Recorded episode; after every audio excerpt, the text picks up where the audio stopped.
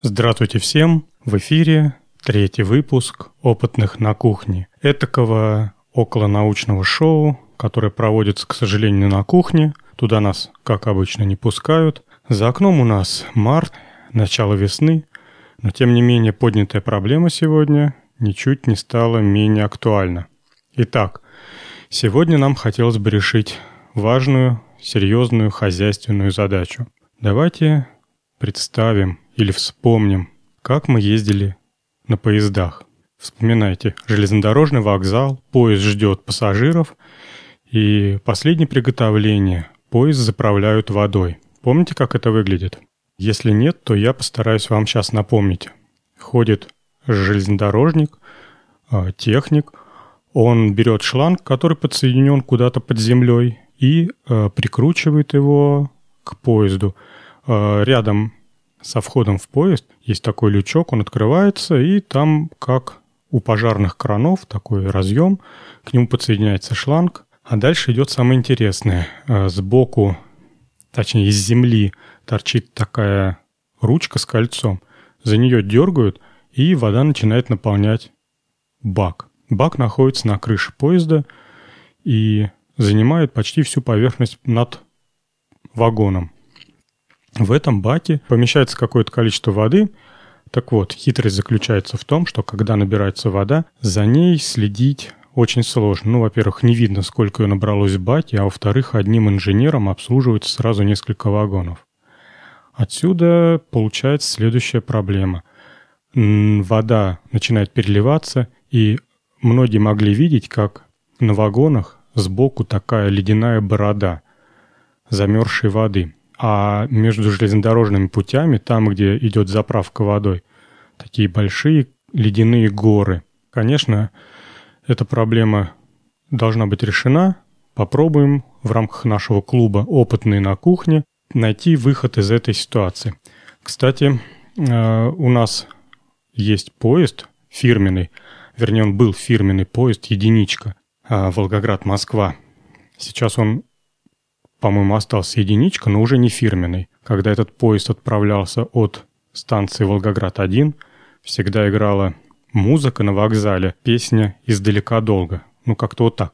«Издалека долго течет река Волга, течет река Волга, конца и края нет».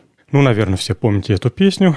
Вот, сейчас так как поезд уже больше не фирменный, а стал инструментом частного предпринимателя, наверное, больше такую песню петь не будут тем, кто отъезжает в город Москву.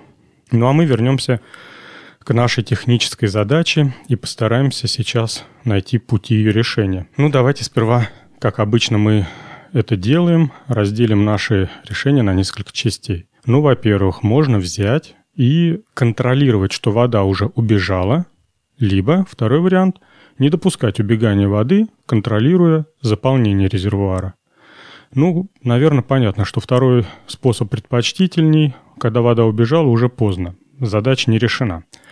Значит, как можно проанализировать объем воды, поступившей наверху? Ну, в конце концов, век электроники хочется так и понаустанавливать всяких электронных схем. Но, как всегда, я вам напоминаю, что настоящие опытные которые заседают на кухне, ищут такие решения, которые не очень дорогие и которые не требуют огромных доработок к существующим решениям. Конечно, электроника – это здорово. Можно поставить датчики на уровень воды, но от чего хотелось бы сразу предостеречь. Во-первых, ставить датчик в каждый вагон нецелесообразно. Представляете, сколько у нас вагонов катается по всей стране? Наверное, лучше все-таки чтобы контролирующая часть была на уровне заправки. Пусть вагоны будут по старинке, не автоматизированы. Во-вторых, безопасность наверняка будет ниже с электроникой, нежели с механикой, потому что электричество и вода – это вещи такие, плохо совместимые, всякие замыкания, токи, ну, в общем, сами понимаете, пожар и так далее. Поэтому давайте пока электронику отставим в сторону, хотя, хотя может быть какая-нибудь слаботочная электроника, и могла бы послужить э, вполне адекватным решением. Давайте пойдем к нашим механическим решениям. Первое, что напрашивается в голову, это поместить где-нибудь какой-нибудь поплавок. Ну, например, поплавок будет что-нибудь включать или выключать. Ну, например, как в нашем унитазе. Э, я надеюсь, некоторые разбирали смывной бачок. Там, в принципе, ничего сложного нету. Поплавок, который рычагом связан с краном, вода в бачке набирается, поплавок всплывает и рычагом закрывает, придавливает клапан, и, э, в общем, вода прекращает течь. Вполне нормальное решение рабочее, но э, я себе с трудом представляю, хотя, конечно, можно покумекать, куда там этот плавок разместить. В бак вагона, да, согласен, но мы договорились, что вагоны трогать не будем. Следующая идея, которая мне пришла в голову, это взвешивать воду. Вот это уже, мне кажется, рациональное зерно. Ну, во-первых, это легко сделать. Механическим образом э, взвешивать воду непосредственно в колонке, которая находится на станции, это, в общем-то, ну, несложно, наверное. А, во-вторых, можно э, заранее предусмотреть несколько параметров, которыми обладают вагоны. Ну, если у них разные баки и разный вес воды вверху. И, соответственно, там заправлять с разными параметрами. Как только вес воды достигает определенного значения, срабатывает обратный клапан и, ну, либо запирается кран, либо, в общем, вода куда-нибудь переливается в канализацию. Ну, вполне, вполне себе нормальное решение. Как можно еще попробовать решить? Ну, давайте подумаем. Можно, например, наглухо запаять бак. Опять же, требует доработки, но доработка, в принципе, уже незначительна. Доработка вагона, я имею в виду. Мы запаиваем наглухо бак, и когда вода набирается под завязку, что происходит? Происходит гидроудар. В воде больше деваться некуда, соответственно, давление резко повышается во всей системе, и этим давлением запросто можно запирать кран. Прекрасно. Но тут, конечно, нужно предусмотреть надежность всей системы. То есть рукава, э, шланги, которыми запитывается поезд, должны быть адекватными, крепкими, прочными. А в самом поезде весь трубопровод должен быть проверен, затянут, ну и так далее. Чтобы этот гидроудар э, не э, разрушился внутри поезда. Знаете, как анекдот. Предохранитель, нет, не так, а телевизор ценой собственной жизни спас целостность предохранителя. Ну, как-то так. Как обычно, я предлагаю вам вступить со мной в диалог, предложить те или иные интересные варианты решения этой задачи. Теперь я хотел бы вернуться к теме нашего прошлого подкаста. Это линия LAB. Меня в комментариях поправили, что линии LAB — это тавтология. Ну, в общем-то, правда.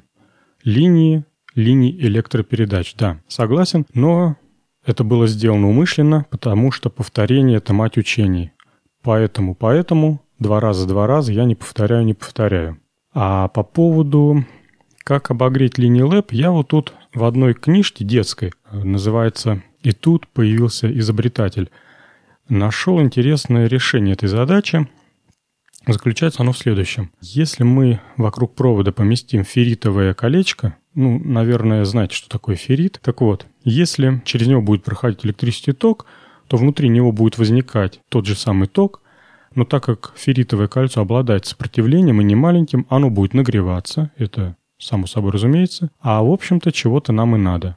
Колечки мы можем разместить на расстоянии там 5-10 метров э, друг от друга и протекая через них ток, кольца будут греться, будут греть провод. Прекрасное решение. Согласен. И, кстати, там совершенно чудесное предложение э, развить эту идею. Оказывается, есть ферромагнитные материалы, из которых можно сделать кольцо, которое начинает проявлять свои ферромагнитные свойства только при определенной температуре. А хитрость заключается в том, что летом-то зачем провода греть? А колечки что не будешь каждый сезон снимать и ставить? Так вот, есть материалы, которые только при температуре минус 5 начинают проявлять свои, ну, минус 5 и ниже, начинают проявлять свои ферромагнитные свойства. И чем холоднее, тем выше сопротивление этого кольца. А вот когда тепло, 20 градусов жары на улице, или там 30, то это самый обыкновенный камушек, который не проявляет, в общем-то, абсолютно никакого эффекта на электрический ток. А теперь, в общем-то, у меня и все. Заметочки кончились, последний пункт я проговорил. Как всегда, приглашаю вас, мои слушатели, к обсуждению поднятых вопросов либо в комментариях к нашему подкасту. Можете писать мне на почтовый ящик svlcast собака gmail.com. И с вами был Евгений. Всем пока, всего хорошего. Увидимся на кухне.